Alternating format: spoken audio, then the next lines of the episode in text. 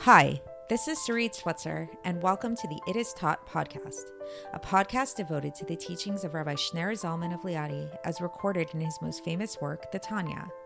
My hope for this show is to make these teachings accessible and relatable to the average person, regardless of prior Jewish education or affiliation.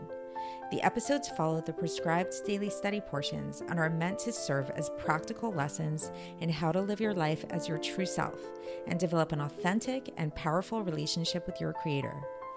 I have personally experienced the effects the study of this work has had on me, and I'm excited to share what I can of this knowledge with you. So please join me on this journey of learning, self growth, and connection with your source.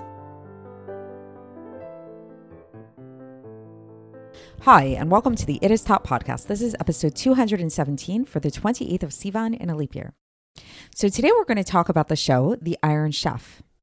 As a disclaimer, I have only seen this show a few times, but I really enjoyed it each time I watched it. I don't know if it's the music, the lighting, something about the show really does create this really intense kind of feeling of suspense and intensity. And uh, and so yeah, so basically, so the show. So for those of you that are not familiar, this is a show that is Japanese in origin, but then it got uh, translated into an American. There's an American version of the show. Maybe there are other versions of the show. I'm not really sure. And the way that it works is that you have these top chefs come onto the show, come onto the set, and they are in battle with one another as to who can make the best meal. They have to make a multi course meal for the judges to then judge and decide who made the best meal. Now, the thing about the show is it has certain rules, it has certain constraints. Constraint number one is that every episode is based around a secret ingredient. And this secret ingredient is revealed towards the beginning of the show. And this secret ingredient, whatever it might be, must be used by these chefs in the course of their meal. Like it, they, they need to incorporate it somehow into their into their meal, into the every single course of their meal needs to contain this ingredient. So that's constraint number one is the secret ingredient.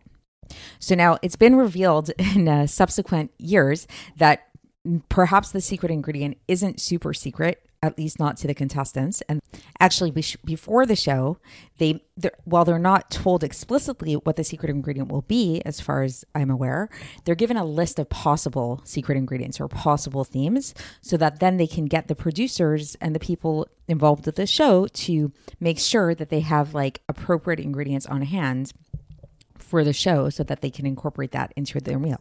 So that's constraint number two. So constraint number one is the actual secret ingredient that ends up being. Second constraint is the fact that once they are on the show, they only have a limited number of ingredients to work with. Like they can't go shopping in the moment and go get more ingredients, right? And then the third constraint is time. The third constraint is that they only have 60 minutes. The whole show takes place in the course of 60 minutes. So these are a bunch of constraints, right? But this is what makes the show exciting. And this is what really fuels the creativity of the show. And the chefs are able to come up with all kinds of really interesting dishes that they may na- never have been able to come up with previously without such constraints. So, the reason why I'm bringing this up today in today's episode is because, in fact, this is exactly the theme of today the theme of constraints and the theme of how constraints, actually, perhaps somewhat seemingly ironically, is specifically what breeds creativity. So, you might remember from English class in school, like if you ever took a writing class or, or an English class that involved a lot of writing, your teacher may have told you that if it's possible to say something in one sentence, don't say it in two. If it's possible to say something in three sentences, don't say it in a paragraph. Like, say, use as few words as possible. And this is really the mark of a really good writer is being able to use less words rather than more. A good speaker, the same thing. So if you've all heard Divrei Torah or rabbi speeches and things like that that just tend to go on and on and on and on way too long, and you think to yourself, you know, what they they could have really summed it up just in, in a sentence and they spoke for an hour.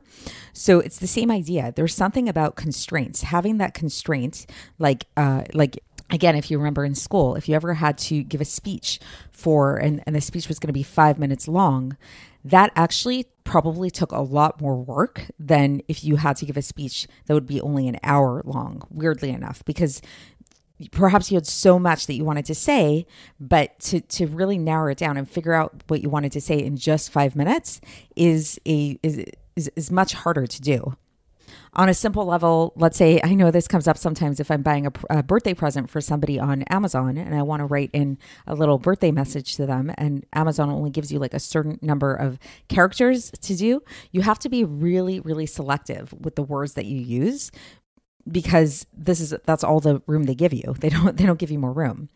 Another example of this is in terms of running a business, especially startups. There's actually a whole book that's written about this called The Lean Startup by Eric Ries, and this is the same concept. This is the whole idea of how to really have a business run efficiently and uh, be a really high top quality business, you want to think in terms of leanness. You want to think in terms of constraints of what it is that you can cut out. We spoke about this a little bit in a similar vein in a previous episode where we talked about the fact that music is less about the notes themselves and more about the silence between the notes. Art is less about the lines on the page and more about the space between the lines or the space between the carvings in a sculpture, kind of, and all of that. So it all revolves around the same idea that really, in order to create, you need to constrain. These two faculties go hand in hand. And in fact, in a way, you can really say that the constraint actually supersedes the actual act of creation because creation without constraint at all is a very chaotic thing. It's all over the place, it's infinite in nature, right? So it's like, let's say we're talking about, we'll go back to the chefs. Let's say if you have a top chef, and let's say they come on the show, and then it's like, okay, you can make whatever you want you have as much time as you want. You have an infinite number of ingredients to work with. Like it's it's just it's endless. You know, the possibilities are really endless. The show would never end. So the constraints really like it's like it gives people the ability to hone in on what it is that they want to do same thing like let's say if you went to in uh, a, a writing class and they said okay you can write whatever you want in whatever format you want and no matter it, it, can be however length you want like okay that i mean sure i guess that could be a style of a writing class but more interesting and more likely what they'll do if you go to like a writing club or a writing class is they'll give you some kind of constraints. They'll say okay today we're going to work on writing poetry or today we're going to work with this writing prompt like we're going to start with this sentence of one day I was walking down the street. That's going to be the sentence that we start with. Like there's going to there, there needs to be something. There needs to be some kind of constraint of some kind in order to focus the creativity. So what we'll find is that this act of constraints, this this need of constraints in order for creation to happen is actually exactly how it is that God creates the world. God too creates the world through constraints. Because God in his creative process is infinite. So we've sp- we've spoken about this before that really if God were just to be fully expressive in his true creative self, there would be no worlds. There'd be nothing that could exist. So we see that the way that God creates the world is through a lot of constraints, through imposing lots and lots and lots, like a multiplicity of constraints upon himself in order for the world to exist. And to really narrow it down as to what these constraints are, and this is what we're going to be talking about today, is by looking at the ten, 10 utterances through which God creates the world. So if we look at the creation, the story of creation as it's written in, in the book of Bereshit, in the first book of the Torah, then we see that God created the world specifically using 10 utterances, 10 specific phrases. And we've learned about previously in Tanya that these 10 phrases were not just a one time event, they're actually happening at all times. So creation is the continuous event, always and forever. And that hidden within like in, like uh, inherent within these 10, 10 utterances of creation actually god was not just speaking those particular items into creation that were explicitly stated or are explicitly stated, but in fact, every single item of creation is contained within those utterances. And the way that it, that is the case is because like truly if we break down like on a technical level as to how it is that those utterances create the world is that those utterances are made up of letters, of letters of speech through God through which God creates the world. Because we know that God creates the world something from nothing at all times through his speech. And the speech manifests through the letters through the 22 Hebrew letters And so, while those things which are listed in the 10 utterances of creation in a more explicit way, okay, so we can see and we can understand how those things were created through God's speech and are created through God's speech, specifically through those letters of the 10 utterances of, of that of creation. But what about everything else? What about all the other items in creation which are not explicitly mentioned there? So, as we've learned previously, what happens is those letters from the 10 utterances of creation got go through a series of combinations and permutations and substitutions that end up in combining into all kinds of different uh, all kinds of different words here in our worlds that did create everything in the world. So like one way to kind of think about it is that let's say if you're if you're looking if you have to draw a painting and you only have a certain number of colors to work with. So okay, you may only have those certain number of, of, of colors to work with, but you can combine those colors together to create a new kind of color that comes from those original colors. Or let's say in the example of the Iron Chef, so okay, they only have a certain number of ingredients to work with, but yet they can use those ingredients in a multi- multitude of ways. They can combine them, they can cook them in different ways like there's a lot of the, a lot that you can do with the constraints that you have and so that is basically how it is that God creates the world. So let's get into the text and see how the Rebbe explains this idea of the constraints being how it is that God creates the world. So, for reference, we left off yesterday speaking about this idea of Memale Kol Almin, speaking about this idea of God's immanence here in this world. And that was in contrast to God's transcendence. So, we spoke previously about this idea about how it is that God transcends the entire world. And we referred to that as the level of Sovev Kol Almin. And that's the, and the way we can understand that is the unchanging nature of God, how all the going ons in the world are happening and changing and moving, and God is on some level kind of unchanging and and not affected by these things. But then, we, but then this other level, this level of the immanence of God, we refer to as memale almin, and that's the level of God by which He is very much present here in the world in a very immanent way, within every single thing and that he gives vitality to every single thing and and life and existence to every single thing in a very very particular way. It's extremely individual. It's extremely personal. And so now starting from there now the Alter Rebbe moves on today and he says that the because the vitality the the source of the vitality for each one of these creations is the spirit of God's mouth that is that is vested within the 10 utterances that are in the Torah and this spirit of God's mouth could have spread out inf- infinitely in a limit in a limitless manner, which is really its nature because it is limit limitless, right? And it's inf- infinite to create worlds that were that are infinite in nature as well, that are infinite and limitless in nature, whether in quantity or in quality, and, and to vitalize these kind of infin- infinite type of worlds. And if this would be the case, then our world, which is our world is is very finite and is very limited, wouldn't have been created. And then in brackets here, the Alter explains this a little bit, where he says that because just as we call God the infinite one, the Ein Sof, then so too are all of his midos, all of his characteristics, and all of his actions are also infinite in nature, because him and his attributes are one, meaning to say that God's attributes, like for example, his attribute of chesed or his attribute of rachamim, like his attribute of giving or his attribute of mercy, and so too all of God's attributes, by virtue of the fact that they are vested within the spirit of God's mouth, because we know that it says, Hu amar vehi, meaning God created the world through his speech. God spoke and it was. Uh, and that's a verse from Tehillim, by the way, uh, from Tehillim chapter 33, verse 9.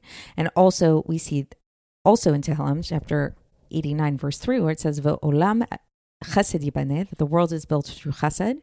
So meaning to say that God, that the whole world is created, that like this, this, uh, this speech of God, this spirit of God's mouth becomes a vessel uh, and, uh, and a garment for this chesed.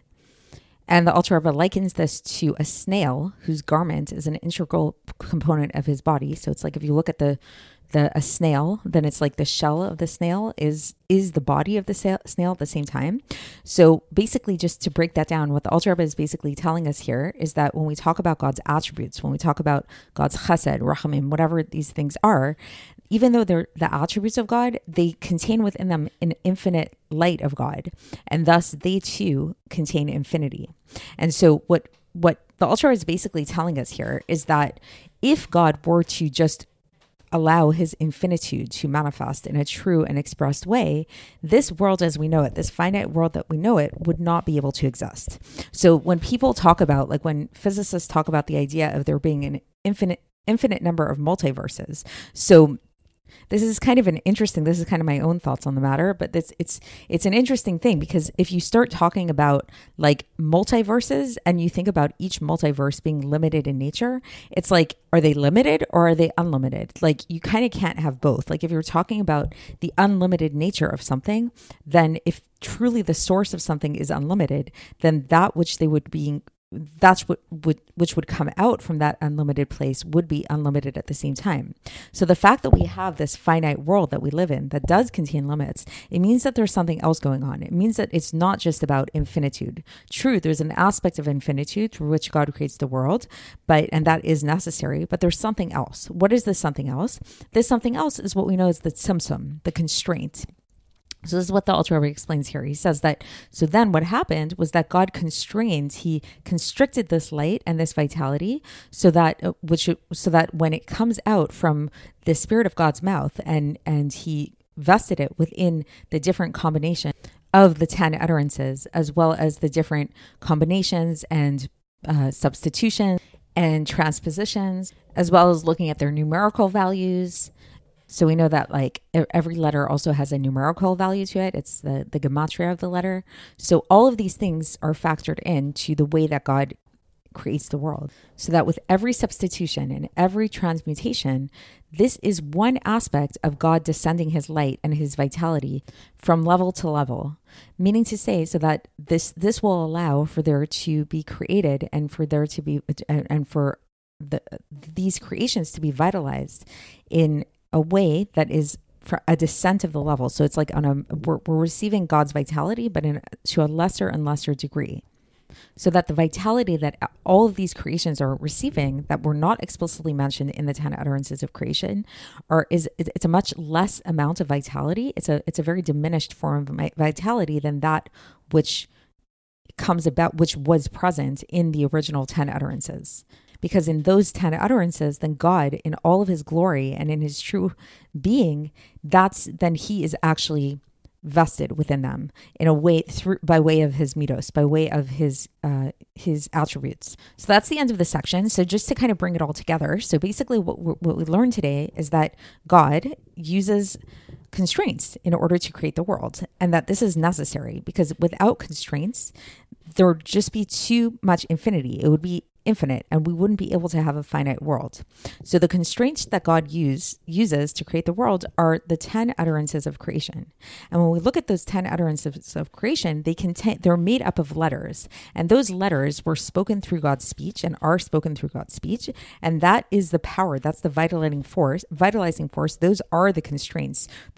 Those are the ingredients, so to speak, those would be like if if God, so to speak, was on the on the Iron Chef, those letters would be the specific ones, the specific ingredients that he could use to create his meal. and so what happens is that God then takes those letters and while he is vested in his full form, like this is the pure form, the pure form of the of the ingredients is in those 10 utterances. Like it's like if you had let's say the ingredient of the day was raw salmon, you know? So it would be like kind of like the raw salmon in its raw, pure, unadulterated form. But then God takes that salmon, so to speak, or in this case, it's the letters, and he mixes them around a little bit. He uh, transposes them, he substitutes them, he combines them with different things. There's number combinations that go with them. There's a whole bunch of different ways that God cooks, quote unquote, these letters in such a way that their true essence is concealed on the one hand, but this is what allows for various different flavors, various different creations to come about, is through this diminishment of the light, this constraint with his light. So that is it for today. And tomorrow we're going to conclude this chapter finally. It's been a long one, and uh, I'm looking forward to it, and I will speak to you then. Thanks for listening to the It Is Taught podcast, hosted by Sarit Switzer. This podcast is dedicated in loving memory of my maternal grandfather, Avraham Yitzchak ben Binyamin HaKohen of blessed memory. Music by Shoshannah. If you enjoyed this episode and would like to support the show, please share it with others and subscribe on YouTube, Apple iTunes, Spotify, or wherever you listen to podcasts. And make sure to leave us a five star review. To find out more about the It Is Taught project, including more information on my soon to be published book, please visit our website, itistaught.com. To catch the latest from me, follow me on Facebook, Instagram, and Twitter. Looking forward to speaking with you tomorrow, and until then, have a great day.